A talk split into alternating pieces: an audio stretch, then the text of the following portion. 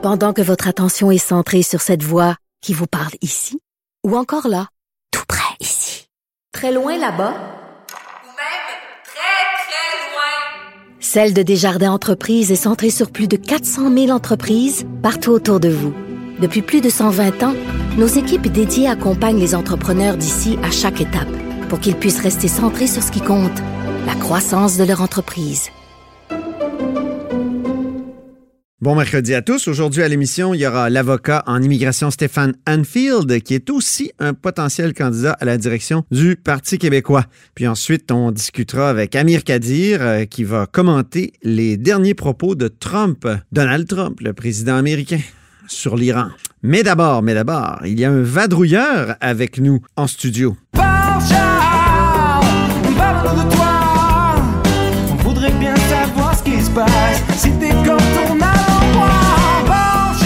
Bonjour, Charles Cavalier, correspondant parlementaire au Journal de Québec, Journal de Montréal. Bonjour, Antoine. Et toi, Antoine, est-ce que tu aimerais savoir congé le vendredi? Ah oui, comme au Journal de Québec et au Journal de Montréal, jadis. Jadis, à la presse aussi, je pense que c'était Oui, c'est vrai. jours dans le vrai. passé. Bon, euh, La semaine de quatre jours, et mon Dieu. c'est maintenant dans, dans les oubliettes des vieilles conventions collectives. C'est ça.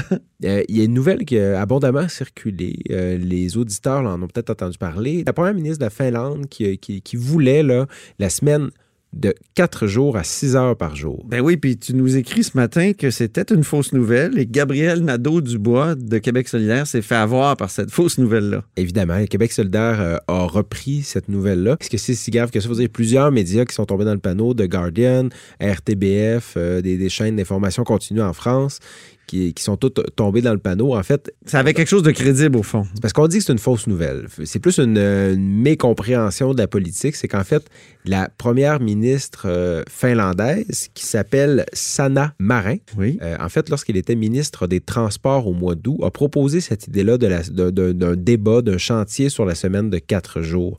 Mais depuis qu'elle est première ministre, là, son gouvernement n'a pas repris ce dossier-là. Ah, Mais ça n'a pas empêché Québec solidaire de reprendre ces articles-là. en- Bon, Il n'y a, pas juste Gabriel Nadeau-Dubois là, qui, qui a partagé euh, cet article-là. Il y a- il a, d'autres Oui, parce que ça a été beaucoup partagé sur les médias sociaux. hein. Tout à fait. Mais c'est parce que ça fait rêver. Puis c'est Eh pas la oui. première fois qu'on entend parler de la semaine de quatre jours. C'est tellement le fun, hein? tu te souviens peut-être qu'en 2003, Oui, absolument. Bernard Dans, dans Landry. les- la campagne électorale, Bernard Landry avait parlé de ça, semaine de quatre jours, plus de vacances. Voilà. Alors, Québec solidaire partageait l'article en disant Ah, ben, envoyez-nous des idées, euh, on aimerait ça développer là-dessus, etc. Bon, finalement, euh, c'est, c'est pas vrai, mais ça n'empêche pas de Québec solidaire de dire que c'est une bonne idée. mais Ben, bon, ça- ce n'est pas parce que la Finlande ne le fera pas que c'est pas une bonne idée.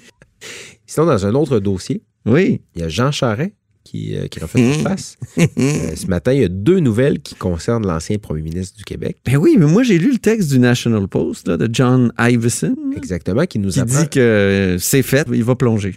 Donc, Jean Charest sera dans la course à la chefferie du Parti conservateur à Ottawa et il aspire à devenir premier ministre du Canada. Et un, un compétiteur du National Post, le Globe and Mail, Oui. sort une autre grosse nouvelle sur Jean Charest. Ah oui. Monsieur Charest a conseillé Huawei, euh, cette- la compagnie chinoise là, de téléphonie cellulaire, dans deux dossiers sensibles au Canada, soit sa participation à la construction du réseau du 5G et euh, l'arrestation de Meng Wanzhou. Euh, on se souvient de ce cas-là là, l'an dernier. Là Oui, une haute dirigeante d'entreprise qui a été arrêtée à la demande des Américains absolument. euh, dans une affaire de, de judiciaire là, qui, qui n'en finit plus de. Ça pourrait lui nuire, ça, parce que on pourrait avoir l'impression qu'il qu'il a favorisé cette entreprise-là qui est carrément considérée comme une entreprise qui espionne, euh, qui fait de l'espionnage industriel en Occident, qui, qui, qui fait du dumping. En tout cas, il y a toutes sortes de choses qu'on lui reproche à Huawei. Ça pose plusieurs problèmes politiques pour Jean Charest. Ben oui. Le premier, c'est qu'il est en contradiction avec les positions du Parti conservateur, puisque le Parti conservateur ne veut pas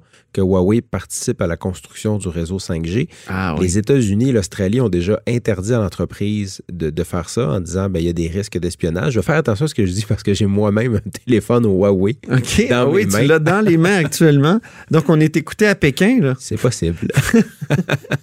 ben bon, vous voyez, il y a des risques de sécurité nationale en disant on veut pas que l'entreprise chinoise proche du Parti, du, du Parti communiste euh, construise de réseau 5G au Canada. Donc, le Parti conservateur est contre. Et là, Jean Charest, lui, il conseillait l'entreprise pour qu'elle puisse y participer. Donc, premier problème.